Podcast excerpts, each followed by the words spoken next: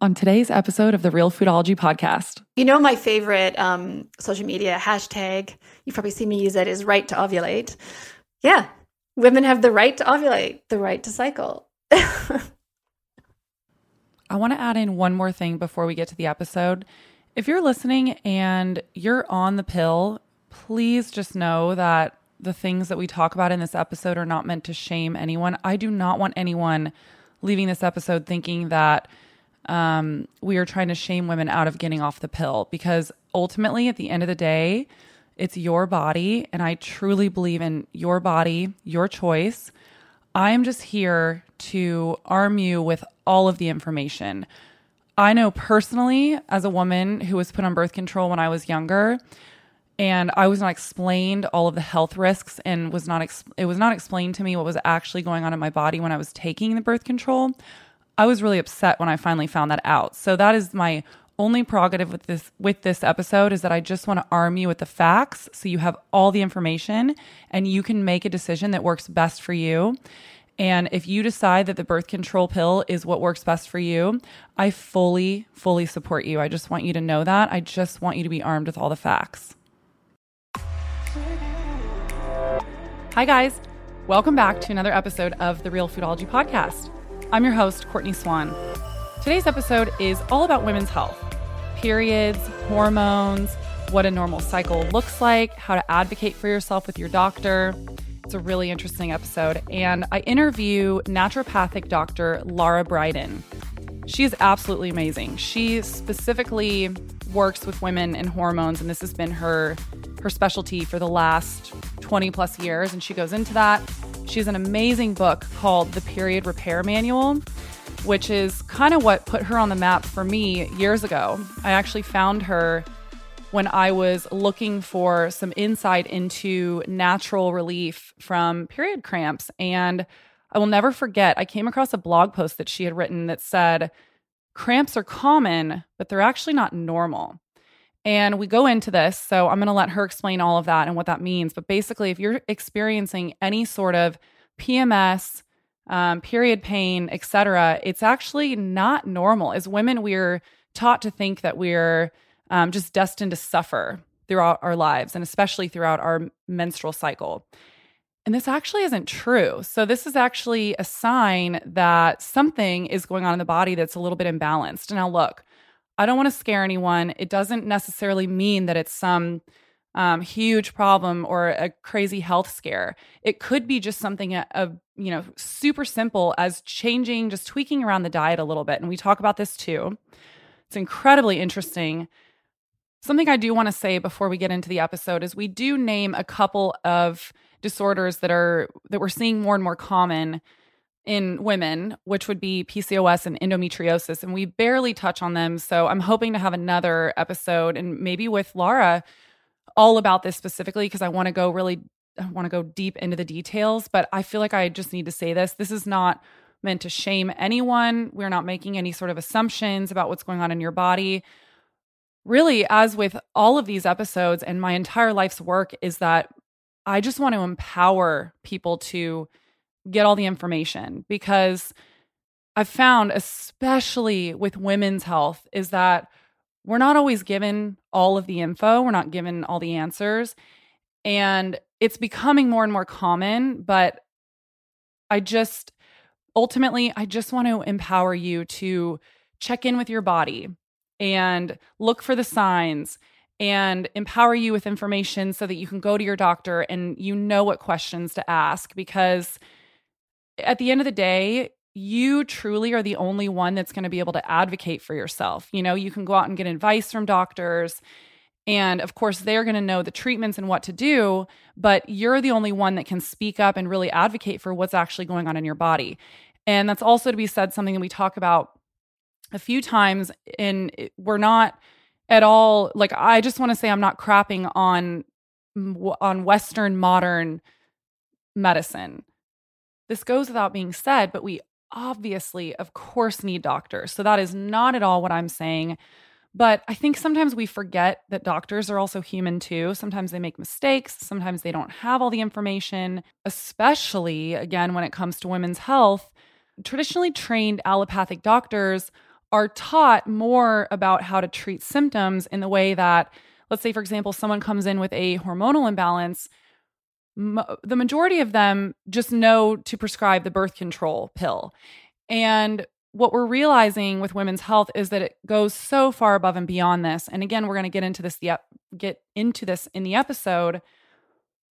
But it's they mean well is all i'm trying to say so i am not shitting on doctors they mean well we are all just humans trying to do our best and navigate with the information that we have and so that's why it's really good for you also to be armed with the information so that then you can advocate for yourself and you can just ask questions you know and maybe there's specific labs that you can ask about and again uh, laura goes into this she talks about different things that you can ask your doctor and she also has an amazing book that i mentioned earlier the period repair manual that I would highly recommend getting because it really is just a great resource for all things women's health. And with that, let's get to the episode. Hi, Laura. Thank you so much for coming on today. Thanks for having me.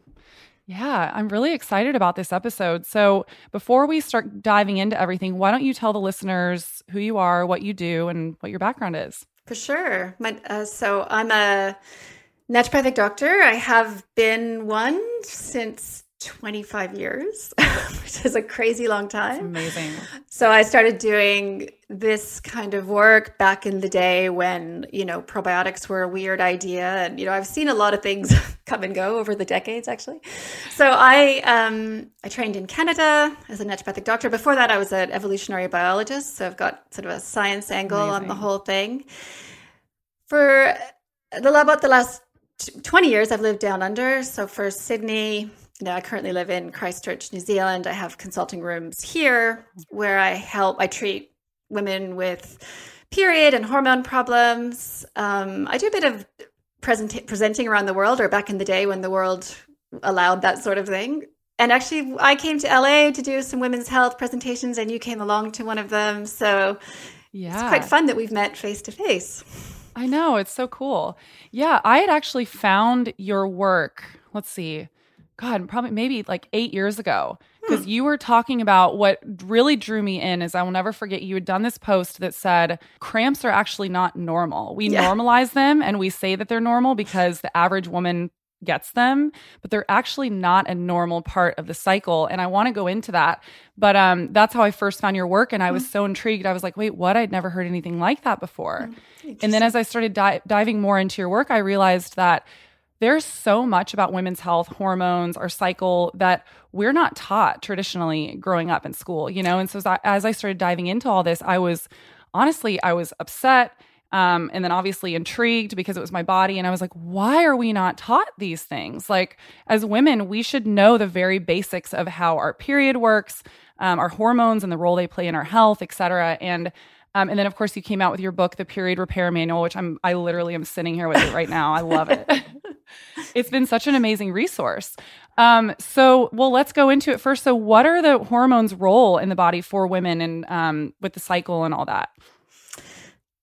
I want to start with the fact that ovarian hormones, estrogen and progesterone, are important for general health, not just for making a baby. As you know, this is one of my key messages because yes. one of the things that's happened in women's health that you're right, there's so many ways that women's health has been don't know, like dumbed down or really misrepresent misrepresented, and we kind of treat periods as a, and even hormones themselves as sort of a liability or a you know something that makes us different weird from men. And, yeah, weird. And yeah. as you you would have heard me talk and about gross. it in LA, like I've kind of I flipped the script on that, and I maintain actually I think and for lots of reasons, female physiology is the basic the standard version of human physiology. We're the standard model men That's are amazing. they're an add-on. They're different than than than normal. Um, and they're like so, the add-on package you you order later. exactly. It's like when you buy a car, you get the ex, you know, the something, the, the, the wooden the wooden detail or something like that. So the heated seats. yeah, exactly.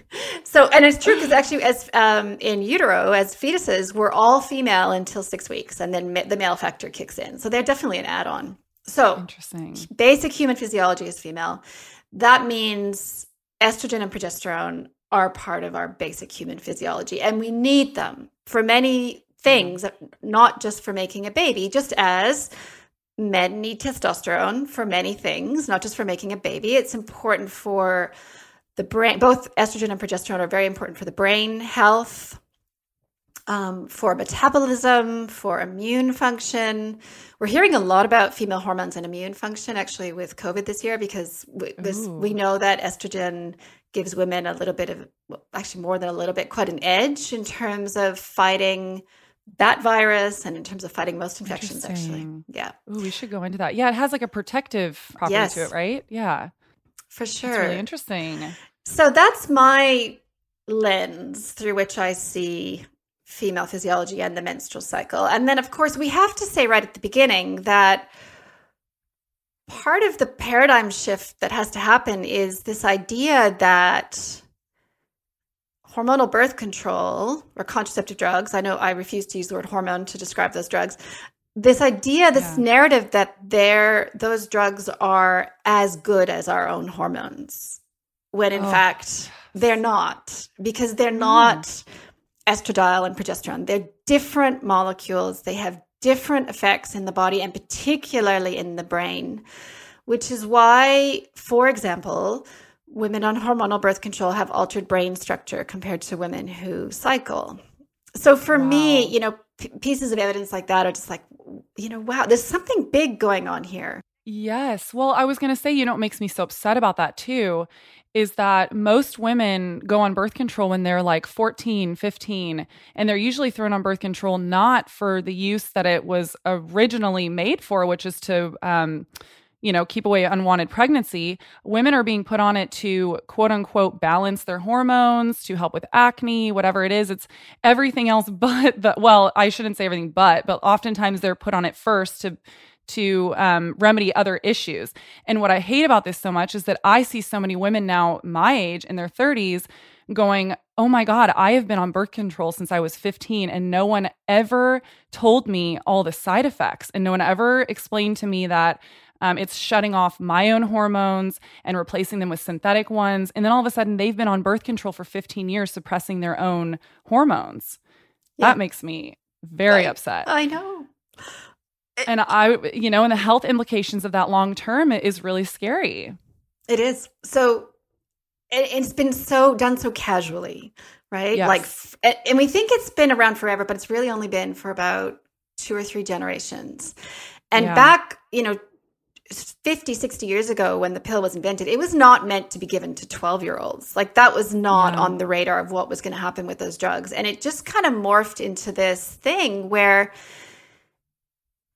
yeah it's it's given out very casually and i think a big part of it is this what you said is given to so-called regulate the cycle which yeah. it cannot do because just for various wow. the logic is very simple right because of the main event of the menstrual cycle is ovulation, and contraceptive drugs shut down ovulation. So the drug withdrawal bleed that happens on the pill means nothing in terms of women's actual hormonal state and but yet i think the language around that that it regulates periods that it, that their hormones this the, the way we we use the wrong words for it and that has created this narrative that, like I said at the beginning, that this is good enough for women. And in fact, it's not. And in fact, giving, shutting down ovarian function of young girls, and I'd go so far as to say, I mean, it's not an exaggeration to say that hormonal birth control induces chemical menopause. It's a temporary Oof. menopause.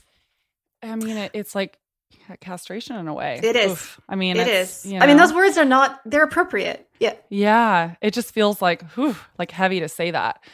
Um, yeah, I mean it's it's really upsetting. And also I do want to note this because um I think I have a very controversial opinion and this might upset some people, but it's truly how I feel.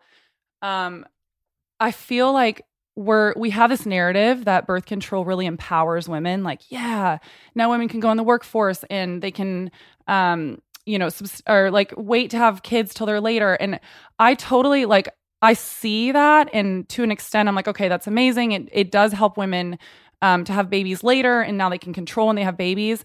But to me, I don't see it as empowering at all because we don't tell women how to naturally regulate their their cycle.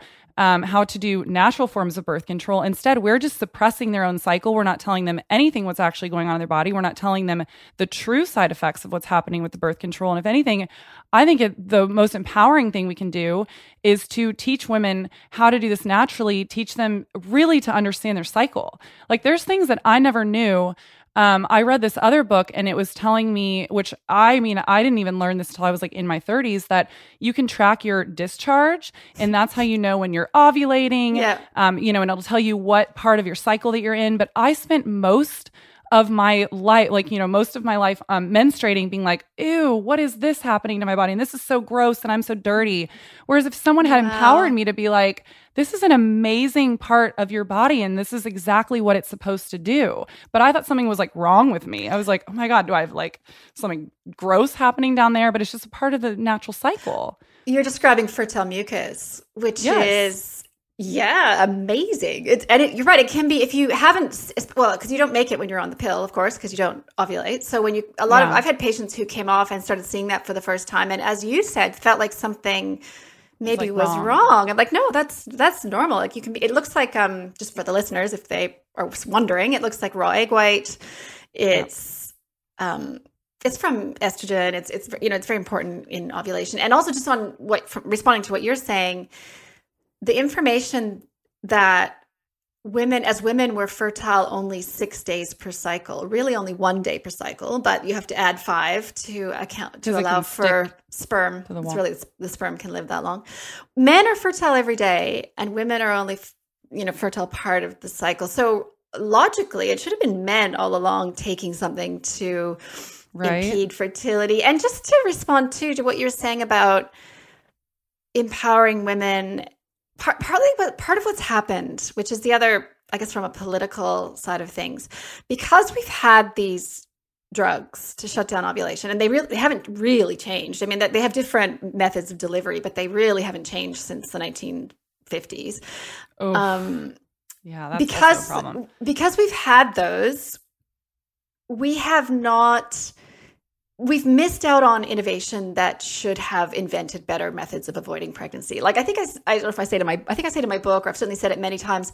It's 2021. You know, surely yeah. we can think of we can come up with methods of avoiding pregnancy that don't involve shutting down the entire hormonal system of women. To be honest, it's a little bit of gaslighting I see because it's like, "Oh, you don't need to know anything about your cycle. We're just going to like throw you this pill and then we're going to tell you like this empowers you." Yeah, it's like no, of course it's opened opportunities for women in order to, you know, abstain from getting pregnant. But like, let's find another way that actually empowers women. Like, let's teach women actually what is going on in their body. For sure. You know? And I also want to say this too, because now there's this whole narrative. Everyone's like, yeah, let's put the men on the hormones.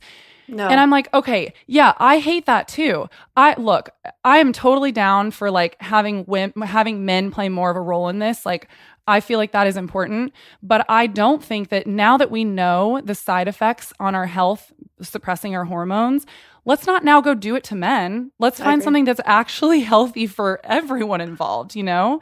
We don't want to now just like throw men on a track for 30 years to put their health at risk. Oh, I agree. It should be possible to avoid pregnancy without shutting down hormones. And just to use men as an example, there was a bit of research that came out last year. It hasn't certainly hasn't turned into a drug that's come to market. But it was basically the strategy would be to to merely to um, impair sperm motility.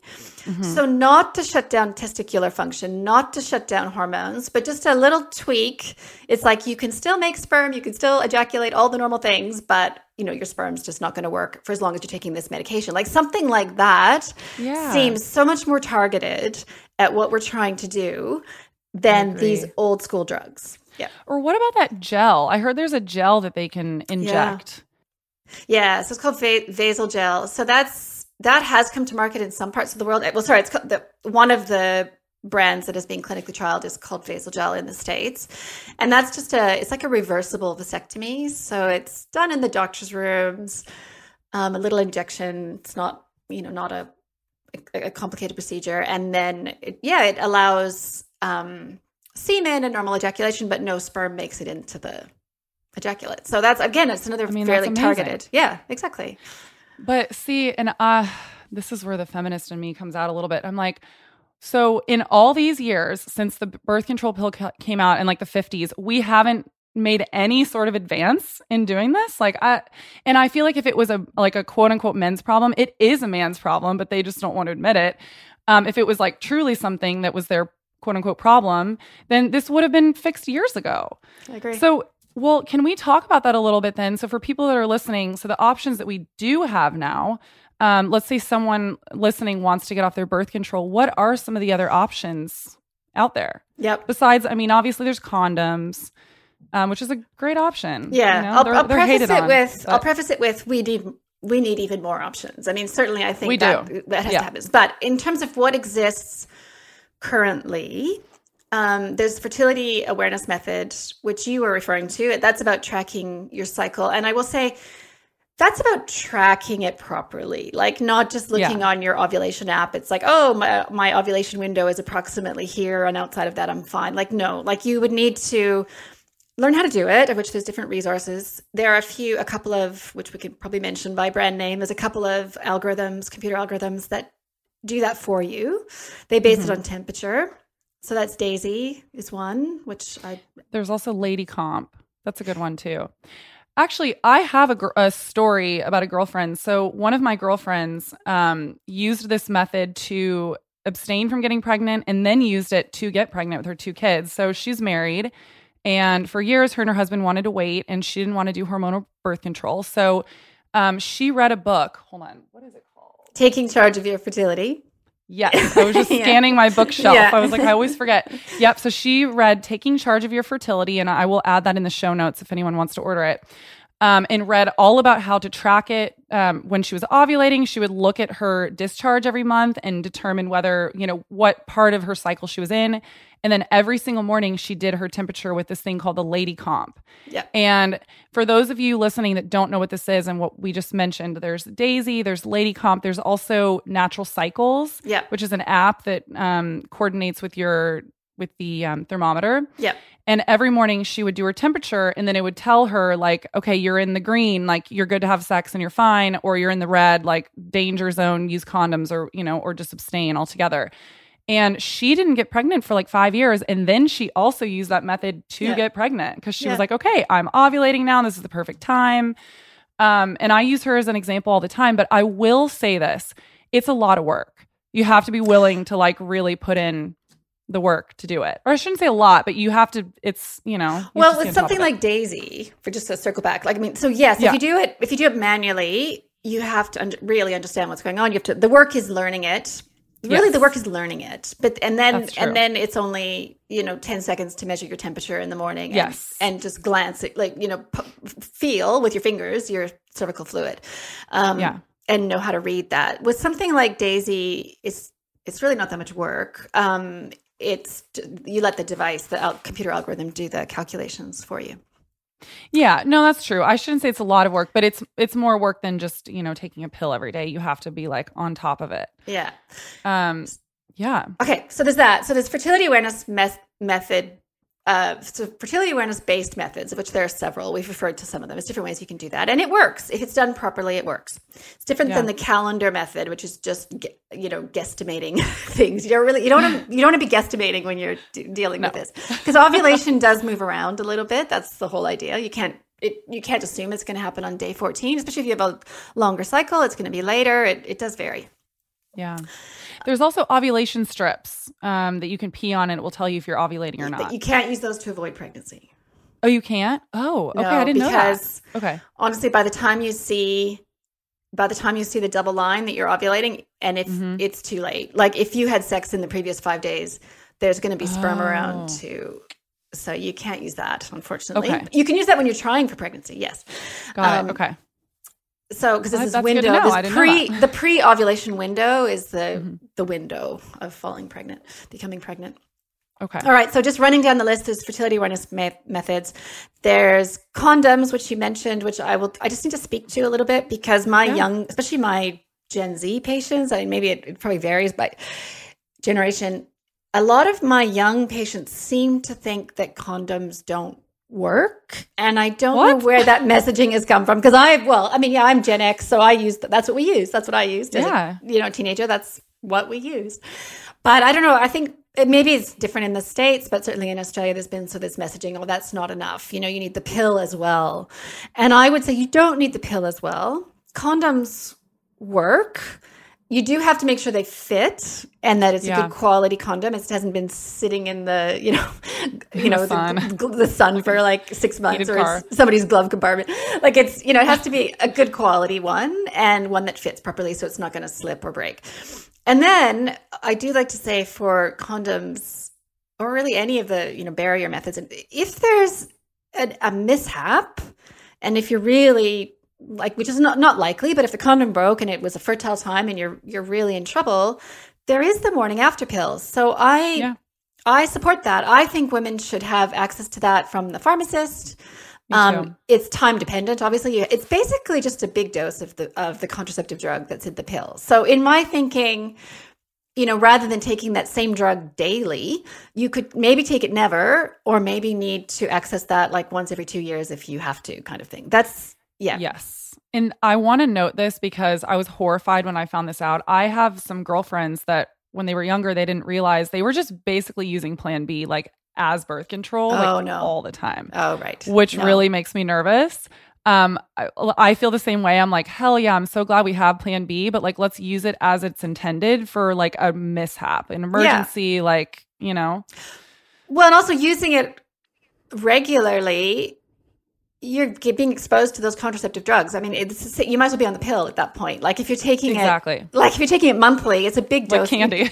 like you don't want to do that. Uh, that's that's not solving anything. So no. right. So okay. So there's condoms. Then um, there's well, I'll just mention it in passing. There's withdrawal, which is Mm-hmm. obviously A tale No. as old as time. it, it's it's popular though, so it's, it's worth mentioning. Yeah. I mean, it's it's if Oh, yeah, for if sure. it's done properly, just very quickly for your listeners. I'm sure you guys, well, I'm sure they know this, but the trick is do not have sex twice in a row without him peeing and washing his penis, and because there can be there in the pre cum there's very, almost no sperm, but in the if if there's going to be a second encounter, that's when you can really run into problems. So there's Okay, that. so just shower and then you're good. Pee Well, has and shower and pee and, sh- pee and shower, and then that's- he's probably okay. Yeah. Um, so there's that. Then um, IUDs, which is a whole Yeah. episode on its own, honestly. But we'll just I'll go through them super quickly because I want to make sure Yeah. we have time to talk about other things. But the copper IUD does not affect ovulation, does not impair ovulation, does not contain any contraceptive drugs. It can make periods heavier. It can make periods painful. It does seem to affect mood in some women, which I actually think is to do with this um, the way it might affect the vagus nerve and the cervix. But it's Interesting. it's this it affects the vaginal microbiome. It's you know it's in some ways I'm I have a blog post called the pros and cons of the copper IUD. I still at the end of the day think it's better than the pill potentially, yeah. but it's barbaric. Let's face it. Like it's kind of crazy putting. I mean, not crazy. It's it's a it's a method that people I know what use, you mean. and I think it's if it's your only if it's the best method, you know, for you, then I think do it. It's probably still better than the pill, but it is what it is. Can I? I want to Yeah. say something because um, I actually did the copper IUD and I got it taken out maybe four or five months in because my symptoms were crazy. Mine were a little bit. I don't want, even want to say they're abnormal because they happen to a lot of women, but mine were a little um, more crazy than than most. So my doctor actually told me because we started doing lab work on me, and my CRP levels, like um, inflammatory markers, were so through the roof that my doctor was like, uh, like we couldn't even link it to the IUD at first. Like she was concerned I had some really crazy health thing going on because my inflammatory levels were so high. Um, and I read this later, which I wish that I had known this before I put the IUD in. So copper, if you so basically um, the copper IUD can raise copper levels in your body. And normally you can take zinc to balance that out because zinc and copper work together. Um, and I, I mean, I was like taking so much zinc, so it didn't help for me. And it, it raised the copper so much in my body that was raising estrogen levels in my body. And I started getting insanely depressed.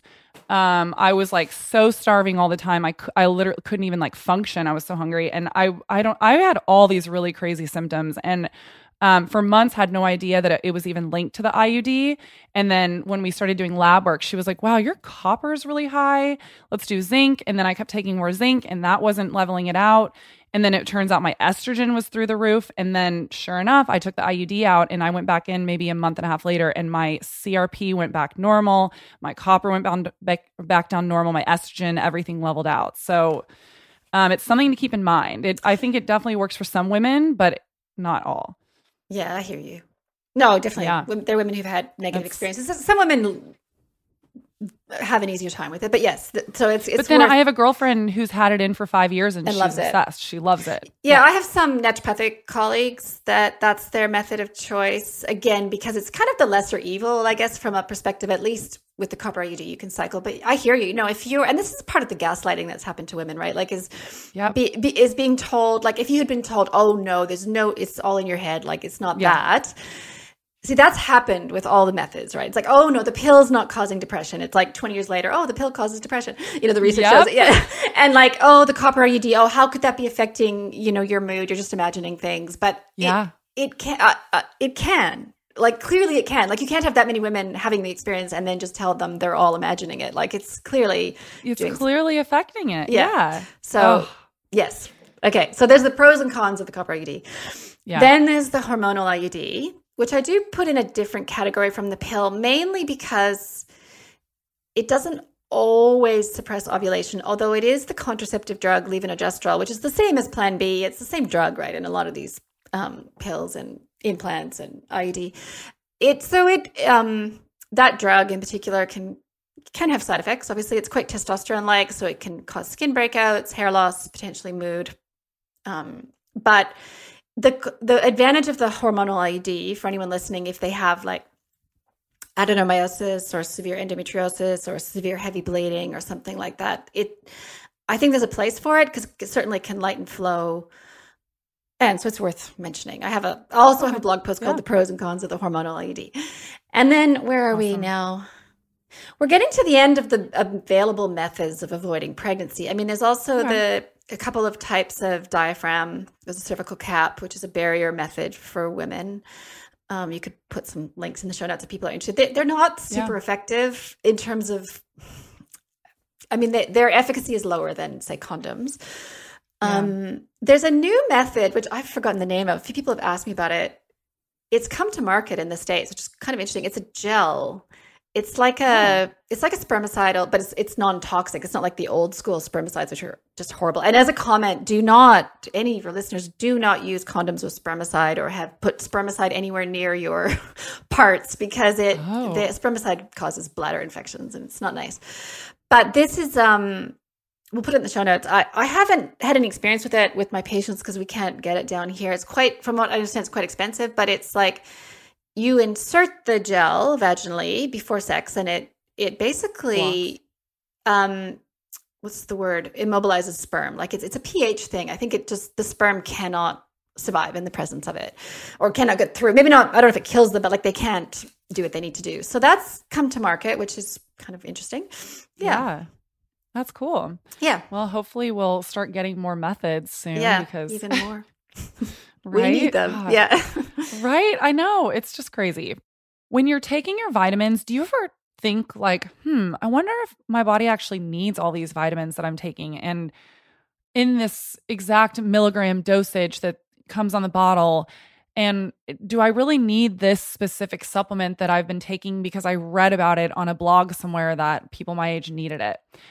These are the questions that I started asking myself before like right before I found Paragon vitamins because I started to realize that standard traditional multivitamins are based on an average of Americans' needs, not based on specifically your needs in your body.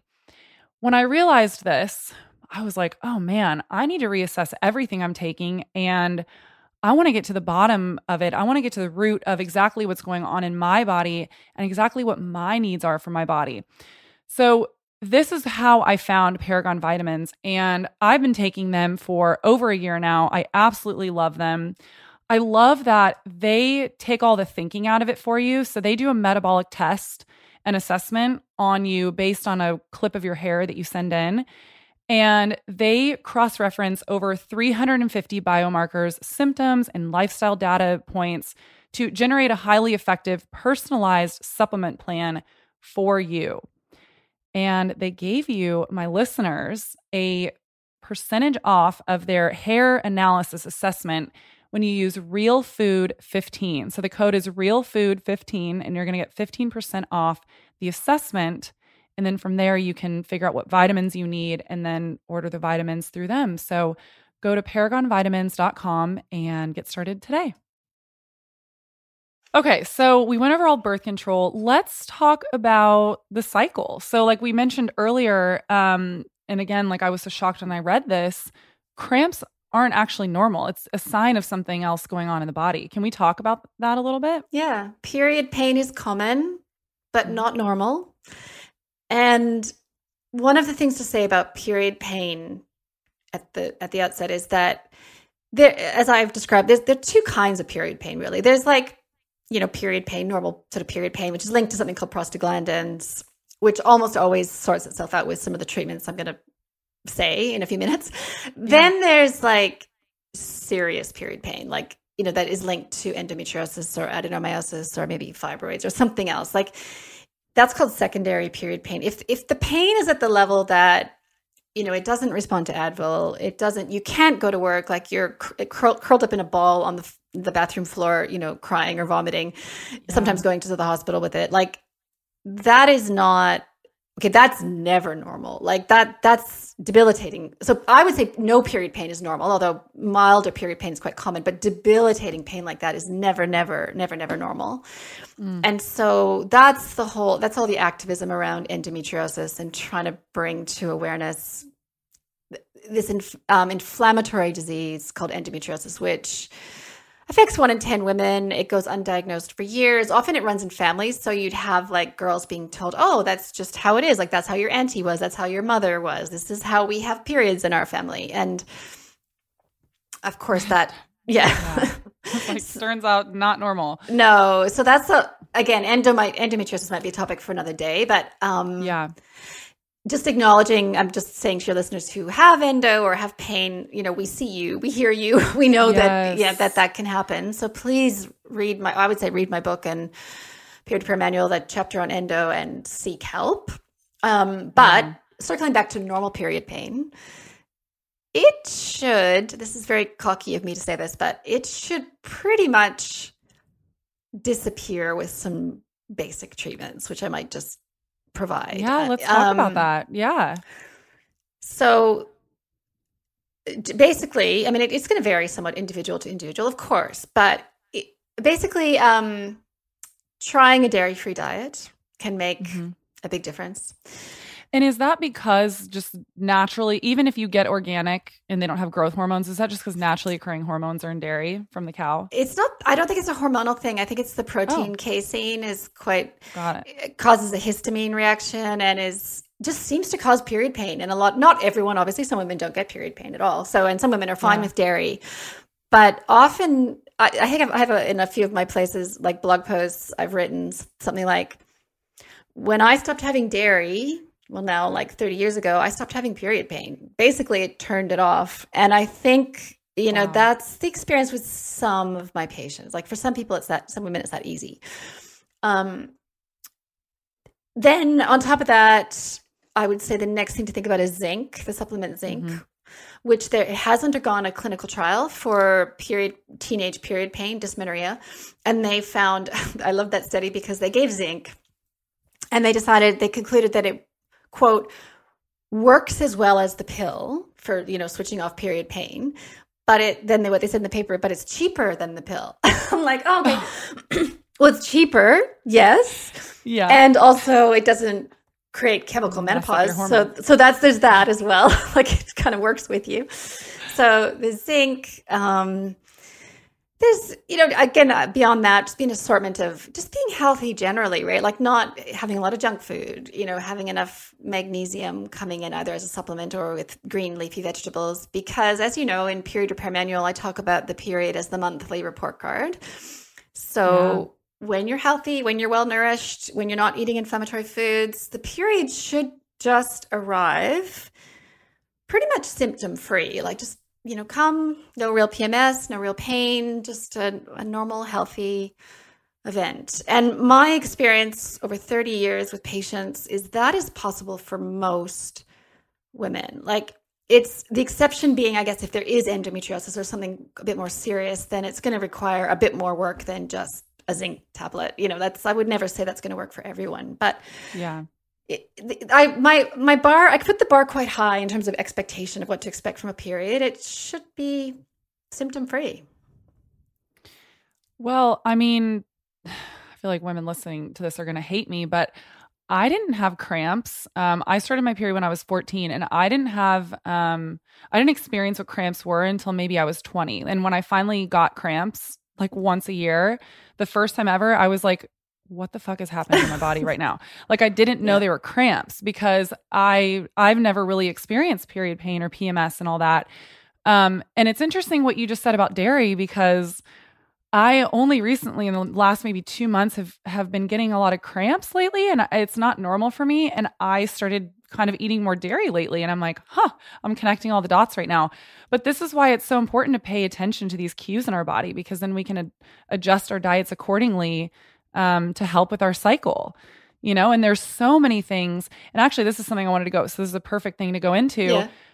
Um, is like different symptoms that happen that show up that may not even people may not even be linking to their hormones. Um, for example, like this one's more common, and I think people mostly know this now, but like acne, um, hair loss, uh, digestive health. Um, so if you're having some sort of digestive stuff going on, it could be something to do with your hormones. Um, and these, I don't know, I was actually going to ask you like yeast infections and bacterial vaginosis, is that linked to hormones or can it be? Definitely the vaginal microbiome. We'll just talk about that. The yeah. vaginal microbiome is fascinating, actually. I mean, it's it's a very important part of our body. I mean, everyone would know the gut microbiome as a thing, right? Like the collection yeah. of bacteria in the gut. Um, the, the vagina has one as well. That's actually I'll just I, I, find it so interesting. This is my, the scientist in me. Like the gut microbiome is healthiest when it's super diverse in terms of the number of mm-hmm. species. The vaginal microbiome is healthiest when it's just a couple species. Like it's oh. very specific.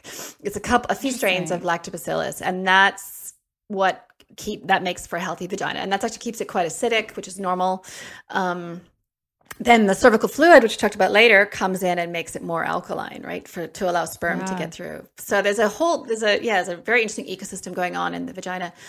Um, it's affected by hormones, yes, and generally the vaginal microbiome loves estrogen, like just loves it, like just eats it up. It's actually because estrogen makes the the walls of the vagina make when they're exposed to estrogen, they make a lot of glycogen, which is the food for the right bacteria. So there's this yeah. estrogen's really healthy for the vagina, obviously. Um, so how hormones can affect things is well, first of all, hormonal birth control can cause alterations to the vaginal microbiome, and particularly yeah. the um, the hormonal IUD actually can cause problems. Um, the copper IUD can cause what's called uh, yeah um, BV or bacterial vaginosis. I'm not exactly sure the well the mechanisms, several mechanisms for that. So vaginosis is just well, both um, yeast infections or vaginosis is just an imbalance in that microbiome. And there's different yeah. factors that can feed into that. But yes, hormones. And certainly some women would notice, even just with their menstrual cycle, like premenstrually, they might get a, a shift, of, you know, flare up of yeast infections or something like that. Usually the solution is to, to well, treat the vaginal microbiome, take um, vaginal probiotics, which are some strains, to take them orally or vaginally, yes. which help. And at the same time, yes, um, help to optimize your hormonal situation. But here's the thing about women's hormones, which should be obvious, but I just feel like I have to say it. Yeah. It's normal for estrogen and progesterone to swing way up and down. Like they do, that's the normal state. They're in, they're in flux. So we don't we don't want to like it would be an illusion to think we can have sort of a steady state of hormones. We're going to have those ups and downs. And that's why in period repair manual I talk about cultivating what I call hormonal resiliency, which is adapting to the ups and downs of those hormones and feeling good yeah. even as they're swinging which is, that particularly um, affects mood actually because depending on the state of your brain health and and how much inflammation is in your system, for example, you can get quite a strong reaction to the ups and downs of both estrogen and progesterone. So Whereas the so you know the medical approach has been so the paradigm for the medical approach is okay, we've got these symptoms associated with the ups and downs of estrogen and progesterone. Let's let's use drugs to shut off those hormones and stop the fluctuation. Rather than my perspective would be the fluctuation is normal. Let's optimize everything else in the body so that it can adapt to those ups and downs because that's what it normally is built to do. I mean, that's cycling yeah. is normal for women.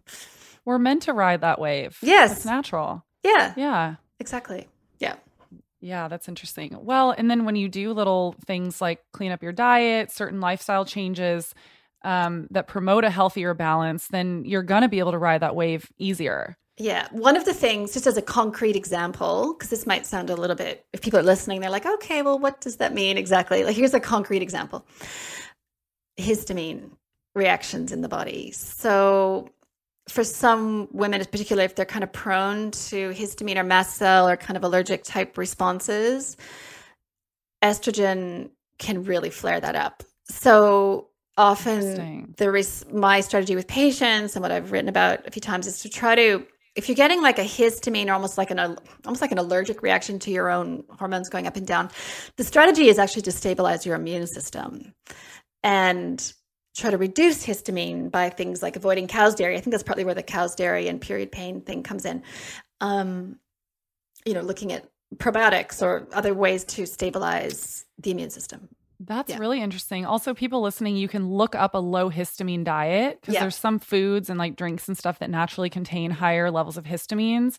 And if you're really sensitive, you may want to go on a low histamine diet for a bit to kind of control that and bring it down. Absolutely. And one of the biggest histamine foods are all the fermented foods. I mean, I like yeah, fermented like foods too. Yeah, kombucha and sauerkraut and stuff. Like I like those. I don't personally have a histamine response, but the like yeah, so that can be too much for some people. That can be quite stimulating, quite um create sort of an irritability and breast pain and congestion and um, hives and things like that, headaches. These are all histamine reactions.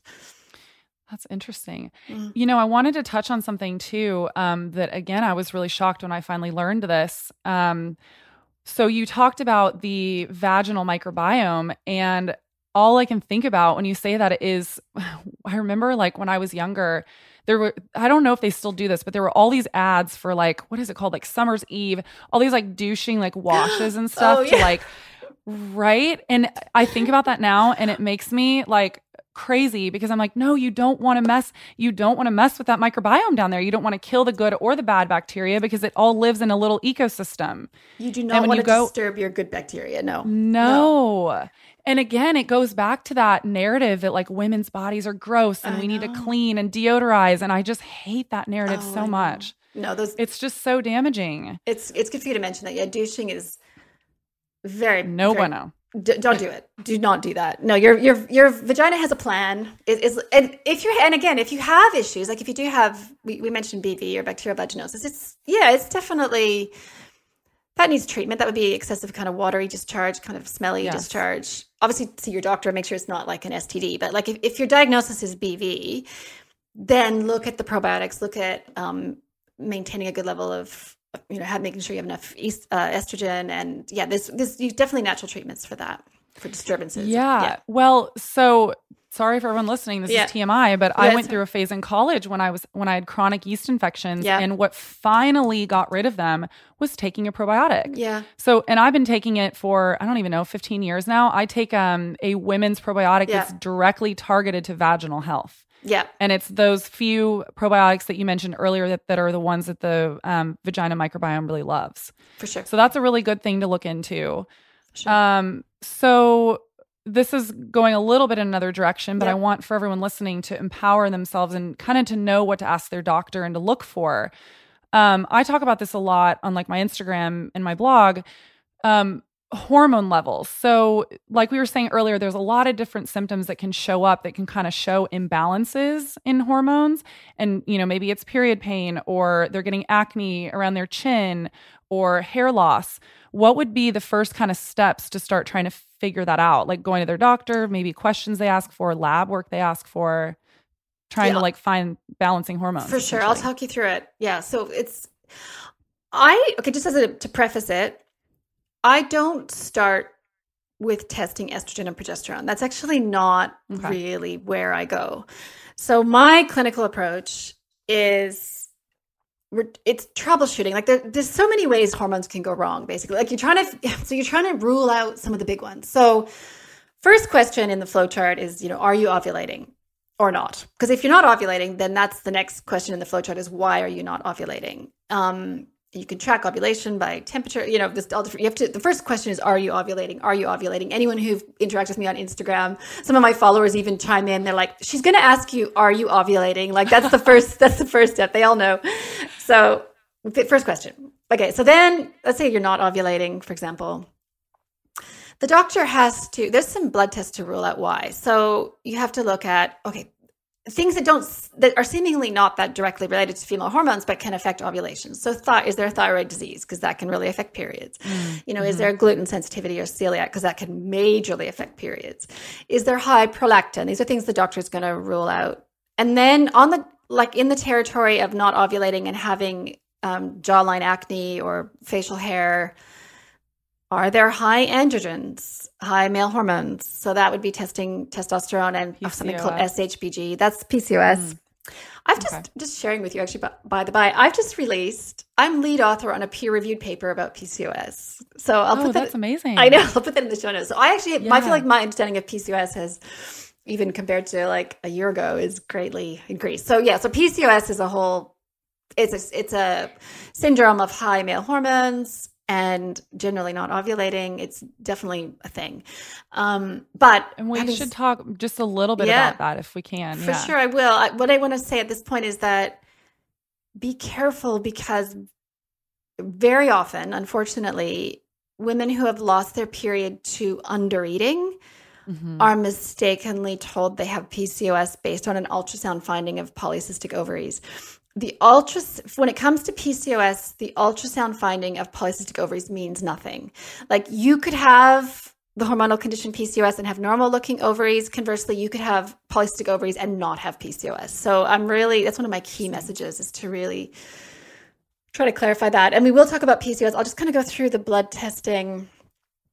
You know, then the other thing, a test I commonly do, mention it, is a day two, on day two or three of the cycle, if there's a cycle. If there's no cycle at all, then you do it random day. I test the hormones FSH and LH, which are pituitary hormones, which tell me a lot. Well, first it tells you whether it's early menopause, which is unlikely, but you know that's can happen. Yeah. Um, then the level of LH, and I have I've written about this. I have blog posts about this. The level of LH or luteinizing hormone can tell me whether it's more in the kind of PCOS territory or more undereating, which is very common. Undereating causes a very low level of LH, which is pretty distinctive. Um, yeah, so those that gives you a, a sort of an idea of tests that I might do. And oh, sorry, I also test for insulin resistance.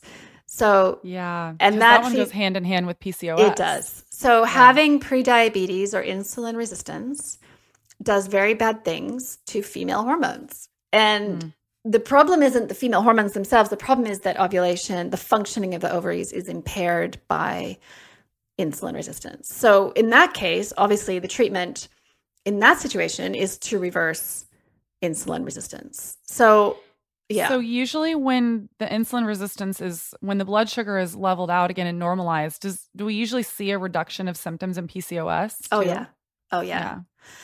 So, and I don't measure. So, just to say for your listeners, like glucose, measuring blood glucose or blood sugar is not enough to diagnose insulin resistance. I I test insulin, the hormone insulin, Mhm. and either fasting, which is not quite as accurate, or as a dynamic panel, like a glucose, what's called a glucose tolerance test, but where they're also measuring insulin, not just glucose. So then you actually get a measure of the hormone. And insulin resistance Yeah. is chronically elevated insulin.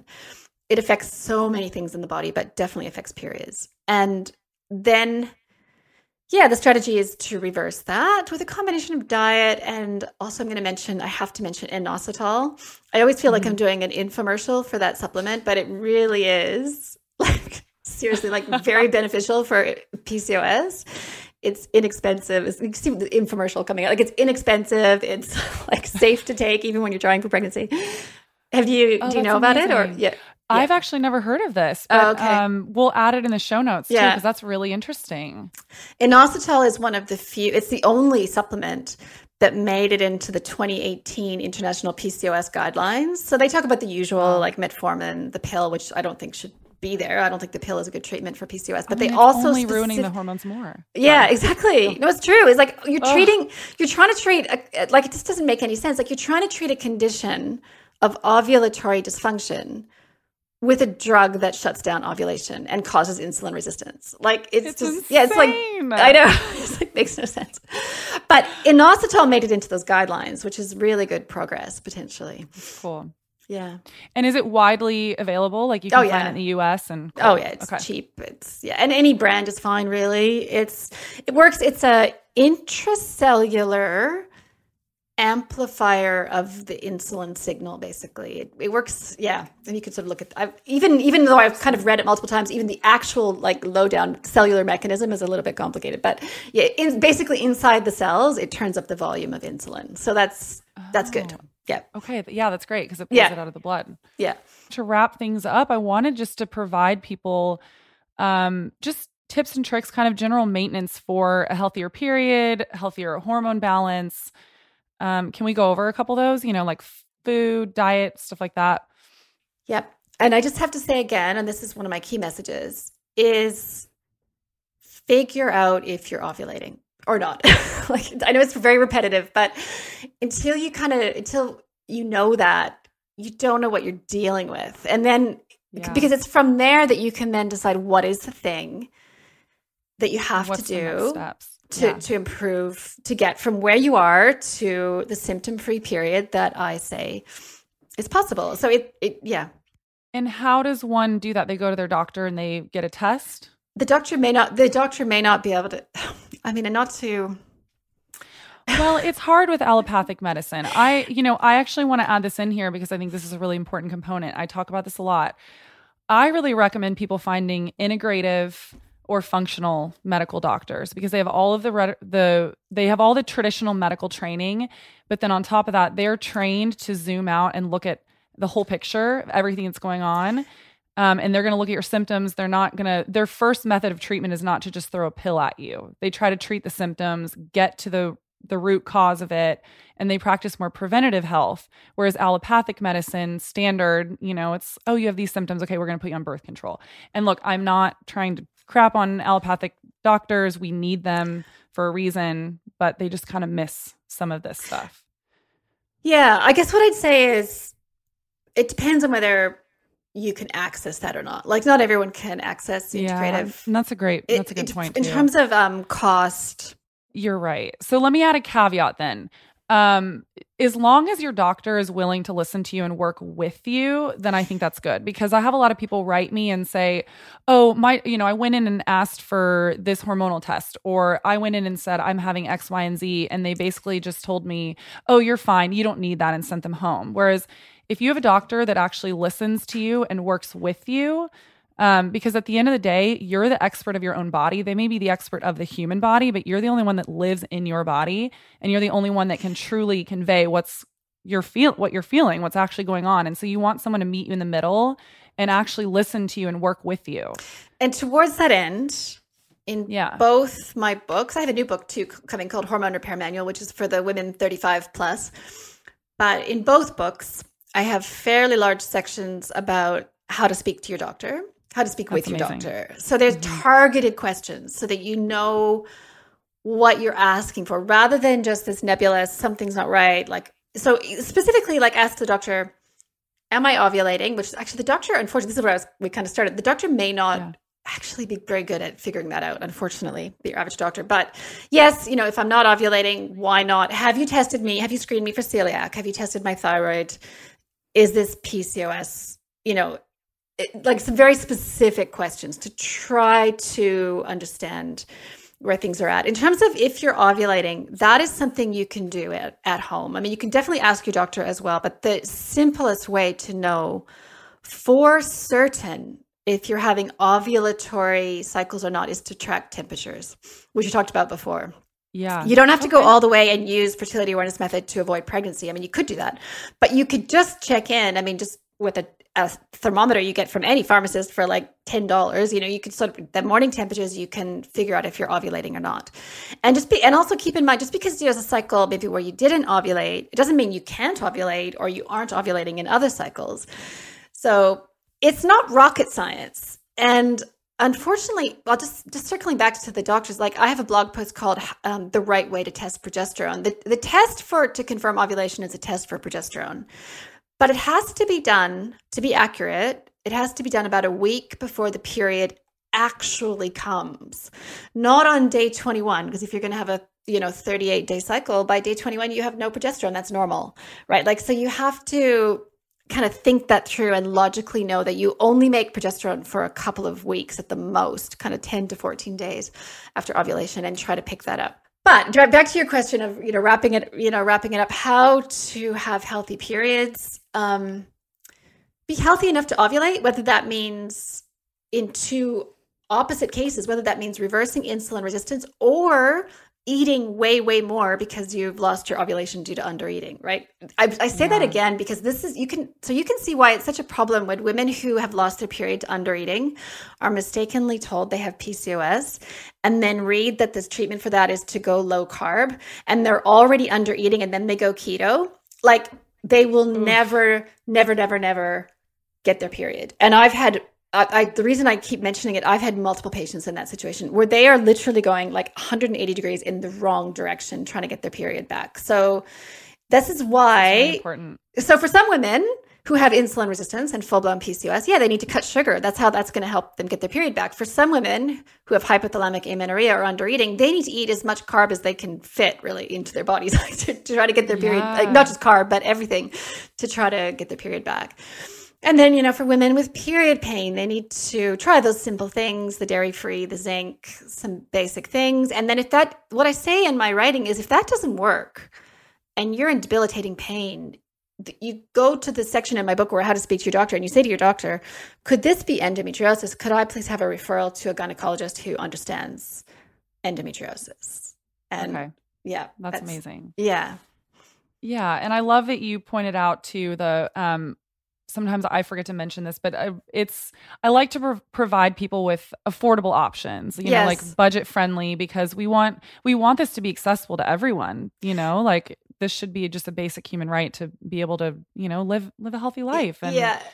have a healthy cycle and my books are very much um democratic like for the people like if you yes. know for for everyone if you can if you can afford an integrated gp uh, integrated doctor great or a naturopathic doctor great but even if you can't, yeah, this should still be within your reach. And you should be able to, Good. with the right script, the right talking points, you should be able to work with your normal doctor to get some of these answers. And sometimes I even I didn't put this in the books, but like I would even say the doctor's offering you the pill, and you could even just say, okay, right, okay, get, I understand, you know, accept the piece of paper with the pill prescription. It's like, okay, I get that that's you know what you want me to do, but also just you know out of information. Like is this what yeah. is the reason that i'm not ovulating?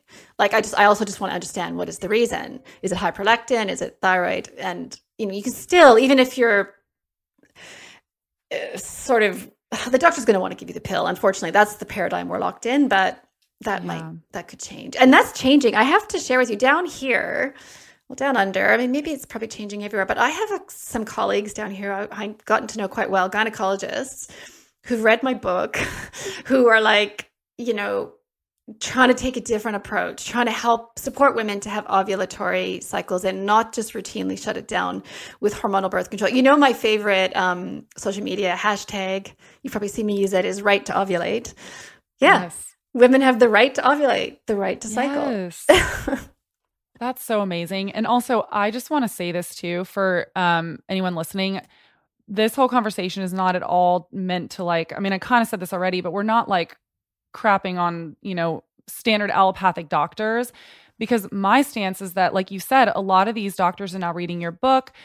They don't they don't know either you know and it's not their fault because they went through the standard medical system and they weren't really being taught this either they're you know? ve- they're very sold on the pill. That's their background. Yes. like that's their the narrative they exist within and depending well, on where really they're ingrained at, in them. In yeah, they're, school. Sorry. they're yeah. really in it. And one of the one of my colleagues down here, um, should maybe have her on your podcast. Her name's Peta Wright. She's really brilliant. Yeah. She's, a, she's a gynecologist.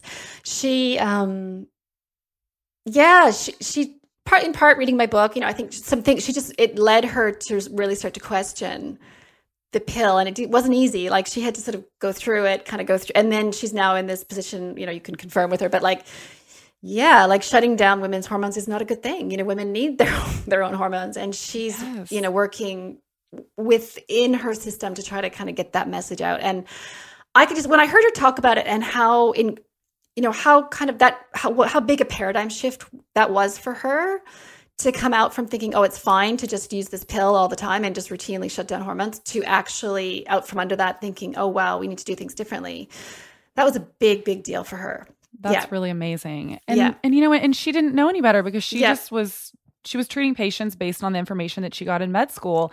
And and you know and that's the thing is like our, our doctors really care. I just think a lot of them aren't aware of this they want to yeah.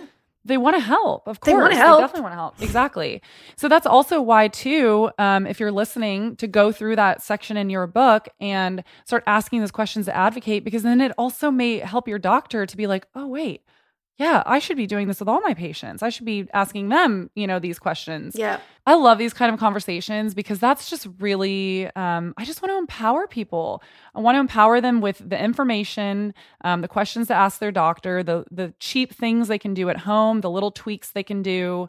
Because, um, you know, sometimes it really is just a matter of changing up your diet a little bit, reducing processed foods and sugar, um, getting better sleep at night, getting outside and moving your body. And most of these are pretty much free. And the expectation that they shouldn't have to suffer period symptoms. I mean, that's a paradigm yes, shift in itself. Yes. It's just the expectation. And if you keep, and if if the things you tried aren't working, then keep searching because it's mm-hmm. it's not your fate as a woman to suffer. That that that's partly you know this thing that we live under.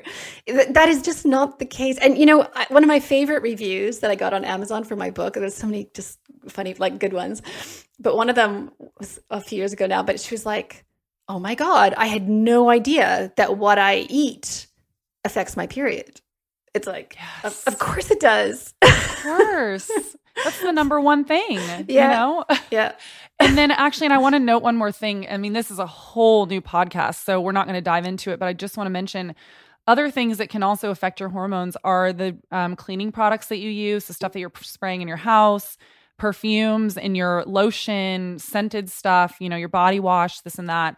And I have another podcast that dives into that fully, sure. but that can also mess with your hormones. So there's a lot of different things going on that we need to be aware there of. Are, there are, and but also just to say, and at the, mm-hmm. it's that doesn't mean it's complicated because yes, there are no. lots of angles into it, but potentially, at least I can speak from the majority of my patients, it's not complicated. Like you know, let's say fifty percent of them get benefits just from no dairy and zinc. Like so, like something very simple like that, that, right? Like it doesn't yes. have to be because i feel like sometimes women can think oh my goodness it's just all too much. Like i can't you know change everything about my life. You don't have to. It can be very targeted very simple. And also then once you're feeling a bit better you can also then also you know take care of things. Yeah yeah yeah. I love that. Yes we have to make it manageable yeah. Yes. oh, I love that so much. Well, we went over everything that yeah. I wanted to ask you. Is there Great. anything else that you wanted to put in there? My final words know? often, and I want to use it again, is trust your body.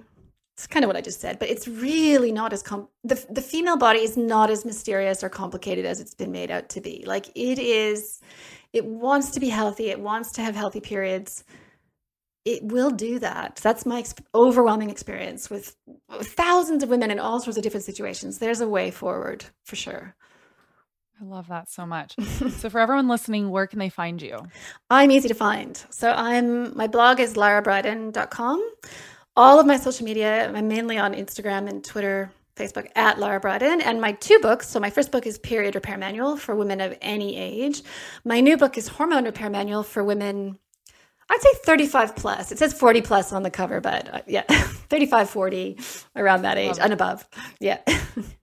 awesome. Thank you so much yeah. for coming on. This was amazing. Thanks for Thank having you. me. Yeah, thank you. This is a Resonant Media production, produced by Drake Peterson and mixed by Chris McCone. The song is by Georgie. As always, please don't forget to rate and review the podcast. It really helps me in this show a lot. See you next week. Thank you.